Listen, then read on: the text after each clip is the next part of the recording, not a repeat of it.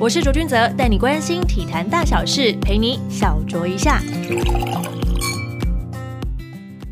欢迎收听小酌一下，我是卓卓。这集我们在录音的时候呢，距离北京冬季奥运呢还剩下不到十天的时间，所以赶紧来帮大家恶补一下本次冬季奥运台湾参赛选手之一的无舵雪橇国手林心荣。心荣好，大家好，我是呃无舵雪橇选手林心荣。对，虽然我们是 podcast，没有办法就是用影像的方式来让大家看看说，哎，无舵雪橇它那速度感到底有多快。但是呢，我们可以请我们新荣来跟听众朋友们分享一下，无舵雪橇到底是一个怎么样的竞赛呢？无舵雪橇就是在十八世纪是一种就是交通的工具，那在现代就演变成一个时速大概是一百三到一百五左右的。就是头向上，然后这样躺平往下的一种运动，对，嗯哼，这个速度真的是很快，因为我们自己有在开车都知道一百三跟一百五到底有多有速度感。不过你自己在迷上就是那个无舵雪橇之前，其实过去有近十年的时间是在田径场上，加上台湾其实比较难接触到像这样的冬季运动。当初到底是什么样的机缘之下，让你去切换跑道，来到了就是无舵雪橇这项运动呢？呃，当初就是很简单，就是升大学的时候，突然跟一位学姐约早餐吃，然后那个学姐就是突然有跟我讲到，就是五舵雪橇现在有这个竞赛，然后就是我就我就想说，那不然就去尝试看看。那在尝试的当下，结果学姐本身自己没有去，然后反而是我选上了二零一六年的国手，然后我就莫名其妙的就加入了五舵雪橇这个家庭，这个样子。完全是一场意外的概念，被学姐放鸟，结果你自己就入选，而且越练越有兴趣，对不对？对，就是觉得哎，好像真的蛮好玩的，就是不会像之前练田径那么枯枯燥乏味这个样子，这是是有一个完全全新又很有挑战性的运动。嗯哼，因为我们知道练田径其实是一个人，但是你练这个无舵雪橇其实也是一个人的竞赛，会不会觉得说这两种其实有同样的寂寞感？呃，会，但是感觉雪橇的寂寞感。就是又是更更更严重，因为这是田径，是你在团队中，然后你是一个人；但雪橇是真的是你在外面一个人。对对，而且因为其实台湾没有什么太适合这项运动的训练赛道，所以你必须找这个场地并不容易。大部分都在哪里进行训练呢？我大部分都在我的母校国北交大训练，然后。有空的话，会到一些比较偏偏远的地方进行轮式雪橇的训练，然后再来就是接近赛季，会在台北小巨蛋或是土城冰宫，或者是桃园的冰宫进行一些呃冰上的抓冰训练，这个样子。嗯，就那基本上我的训练抓冰的感觉。对，然后基本上我的训练就是环境环境就是这这样。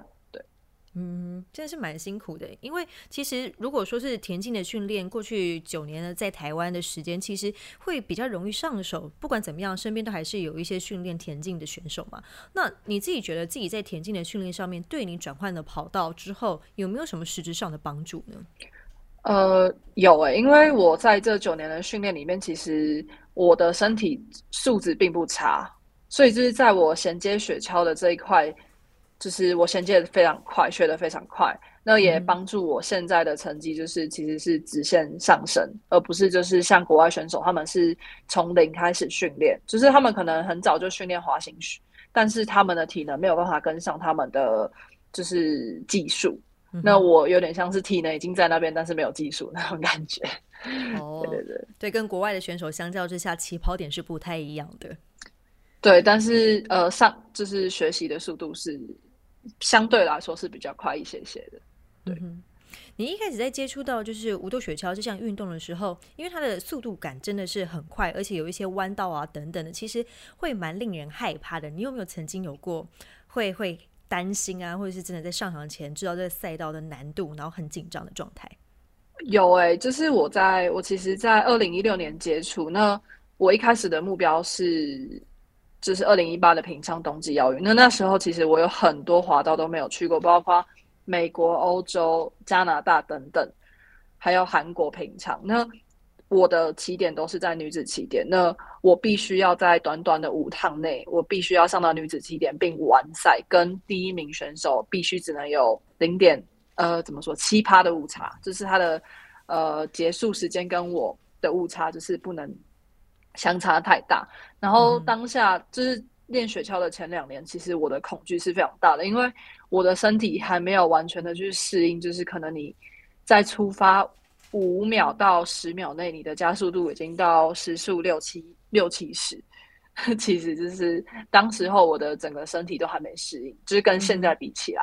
对。然后当下是真的是会坐在起点，然后发动，然后会觉得就是压力很大，这样。嗯哼，对。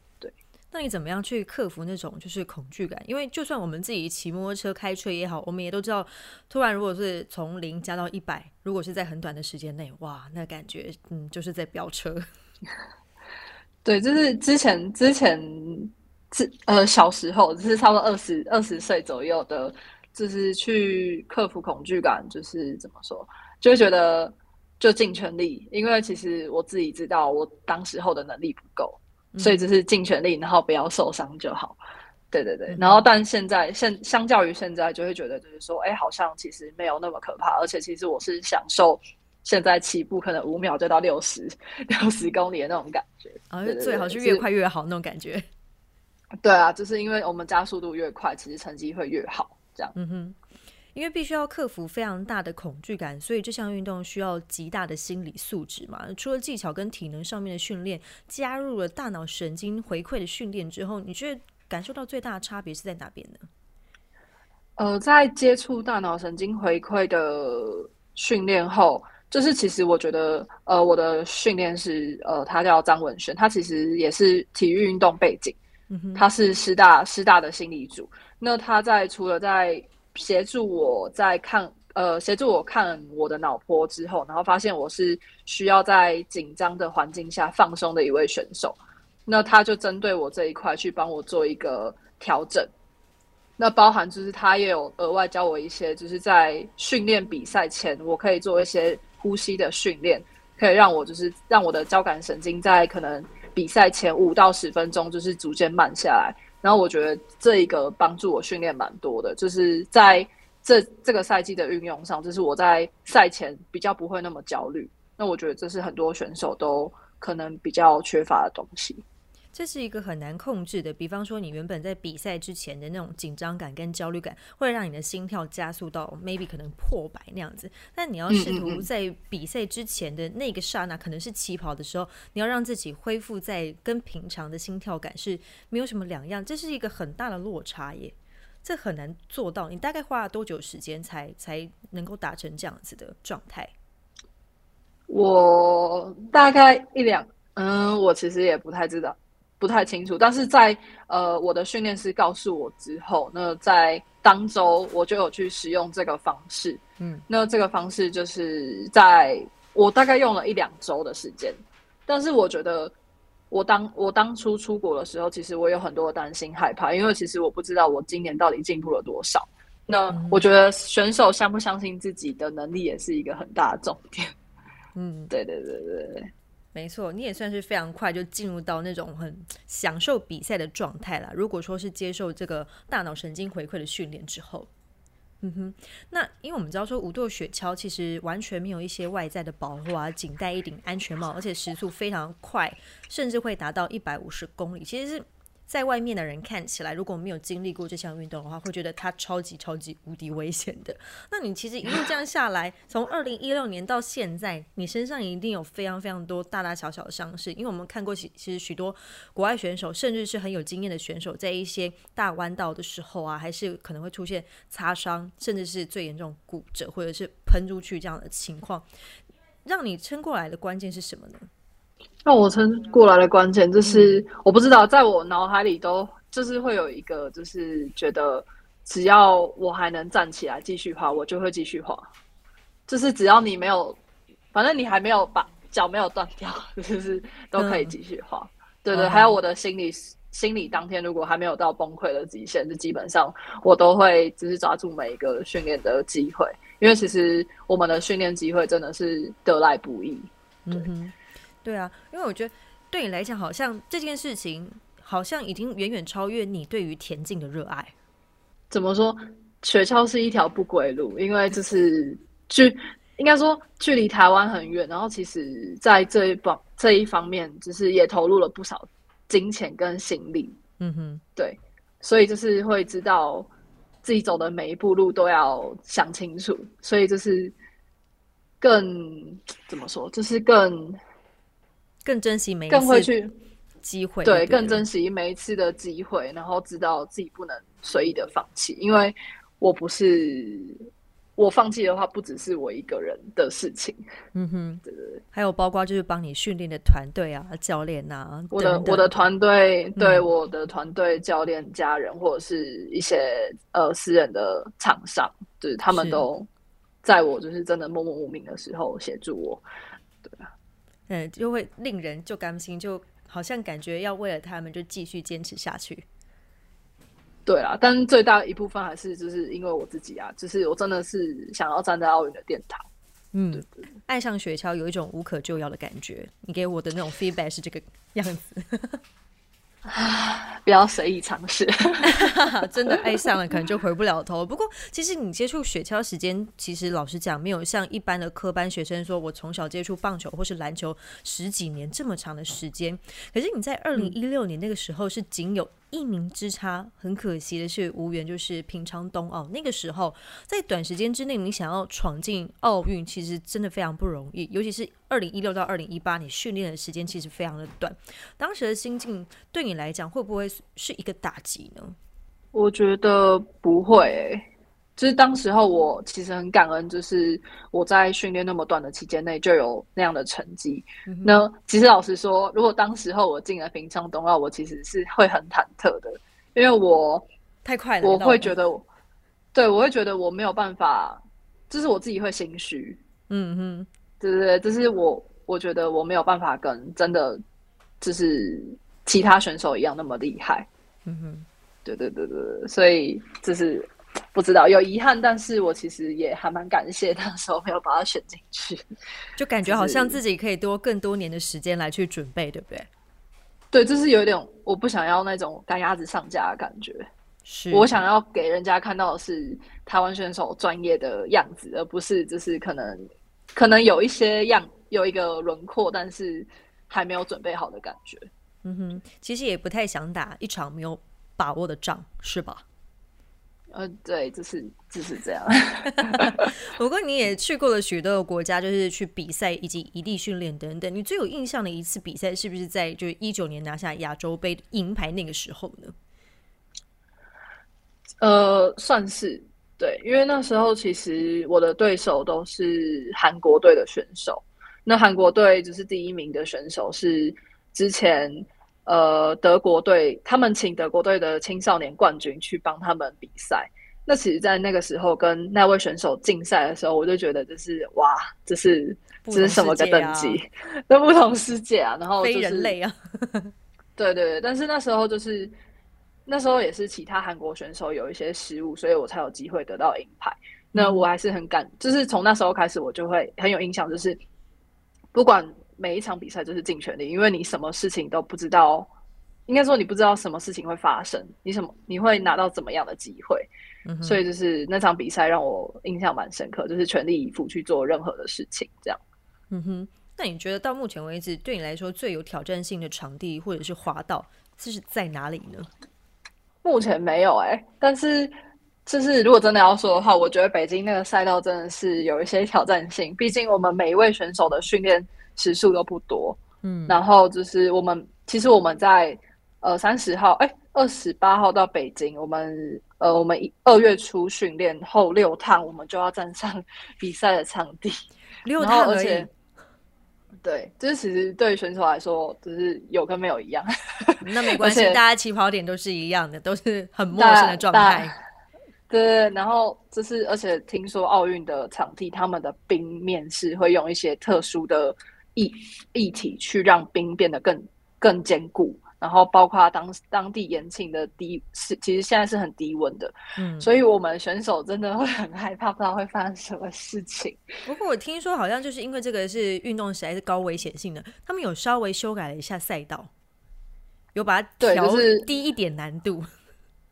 嗯，对，就是因为我们呃，去年十一月在那边，其实真的是看到不少很很壮烈的神奇的事情。画面，对对，然后就是当下也搞不太清楚状况，但是在下一周，就是中国官方他们其实就有去调整，不然真的是有许多大国家金牌选手，他们其实都有许多骨折等等的现象。哦，看到这个就就是已经很害怕了。对，大家可以有机会可以看一下直播，虽然说我也不知道会不会滑的好或是不好，但是我会全力以赴。对对对。嗯，没问题。不过你在前年是赴德国留学，而且积极积极的接触就当地的选手，争取一些训练的机会。因为我们知道说，其实，在欧洲国家就冬冬天比较有雪的地方，他们训练一定会比你们来的更加的完善。这个过程当中，你觉得最大的收获是什么呢？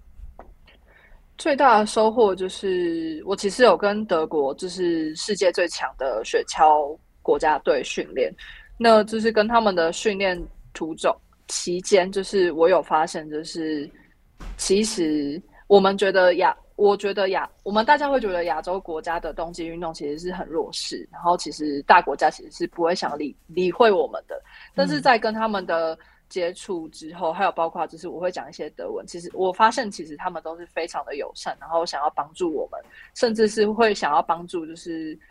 在器材上，只是会想要帮助弱弱势的国家去做更进一步的提升，他们会想要看到我们得到一些更好的成绩，这样。嗯哼，就是应该是说，他也希望可以把这项运动跟全世界人去做推广，而不是只有他们自己玩的很开心，也希望更多人喜欢上这项运动，甚至是一起参与这样子。对对，而且他们也会觉得，就是亚洲人，因为我们平我们的起步都比较晚，所以就是也让他们看到，就是其实我们是很勇敢的。对，真的非常勇敢，起步晚，但是你又可以直接登上那个就是竞赛的舞台，对他们来讲，可能也也许有一些不可思议。就是对他们来说，就是你不是傻，就是真的很勇敢。对，这是这是这是真的是我听从其他大国家的国家队听来的。就他们有当面跟你聊过这件事情吗？就觉得说，我觉得你很勇敢，或者是我觉得你蛮傻的。这就是这样，就是真的是他们是这样说的。这但都还是笑着，就是鼓励你就对，对不对？就是他们还是很就是怎么说，就是对，就是鼓励我。好，就加油，你很勇敢，就一起努力这样。不过你在最一开始接触雪橇的时候，那个时候其实连就是赞助啊都没有，表示其实台湾嗯对于冰上运动的资源其实都相当的不足了。你觉得嗯你可以做哪些事情，可以让这个环境更好，甚至让更多人去了解到你们正在从事的这项运动？呃，我现在像是我现在就是很努力的争取到一个奥运喜次，我觉得能在呃许多媒体上面曝光，那我觉得就是现在能帮助冬季运动最大的协助。然后再来就是，其实我们都会举办一些教练讲习等等的，就是我觉得也是会帮助，就是我们在台湾的推广。但是老实说，就是这个运动其实不是台湾的全中运项目，就是不是教育部体育署的项目，没有办法升学，所以就是就是尽量就是我可能是要希望去努力的方向。对我希望我能在就是因为我是本身田径背景，我希望能够发掘更多优秀的田径选手，或者是想要转换跑道的田径选手来看看。就是其实有其他许多不同的项目跟田径有正相关的，然后他们可以去做一个尝试，嗯，对，然后不要被就是可能被你的框架限制住，这样。嗯哼，也鼓励其他田径选手，如果觉得自己在这个跑道上面已经有一点乏了的话，不妨 转换一下跑道，是不是看看能不能够走出自己的另外一片天，也不是没有可能的。就是就是也也不一定是田径选手，就是许多项目的选手，因为其实台湾的体育就是有时候就是因为我当初转这个运动的时候，其实也听到许多不一样的就是声音，就是有些人可能会觉得，哎，你是不是不够好啊，或者是你是不是怎么样？但其实我想要告诉大家是不要，其实不要去太在意别人的眼光，因为你决定的，你的人生是你的人生。就是你要自己去想清楚，就是说你继续走下去这条路，你会有什么样的结果？对对对，或许你会走，就是真的走了不一样的路，你会看到不一样的世界。嗯，看到不一样的风景，未必就是从头到尾都走一条路，也是挺无聊的。不妨走走其他的路，说不定可以看见不一样的光景，不一样的自己，也说不定。对对对。不过，你身为台湾唯一的就是雪橇女将，对于这一次北京冬奥，自己有什么期待呢？因为上一次呢，想要去平昌冬奥，呃，差了一点点，但这一次呢，终于有机会可以踏上这么大的一个舞台了，有没有什么想法？我给自己的期许是，我希望可以达到世界前二十五名，并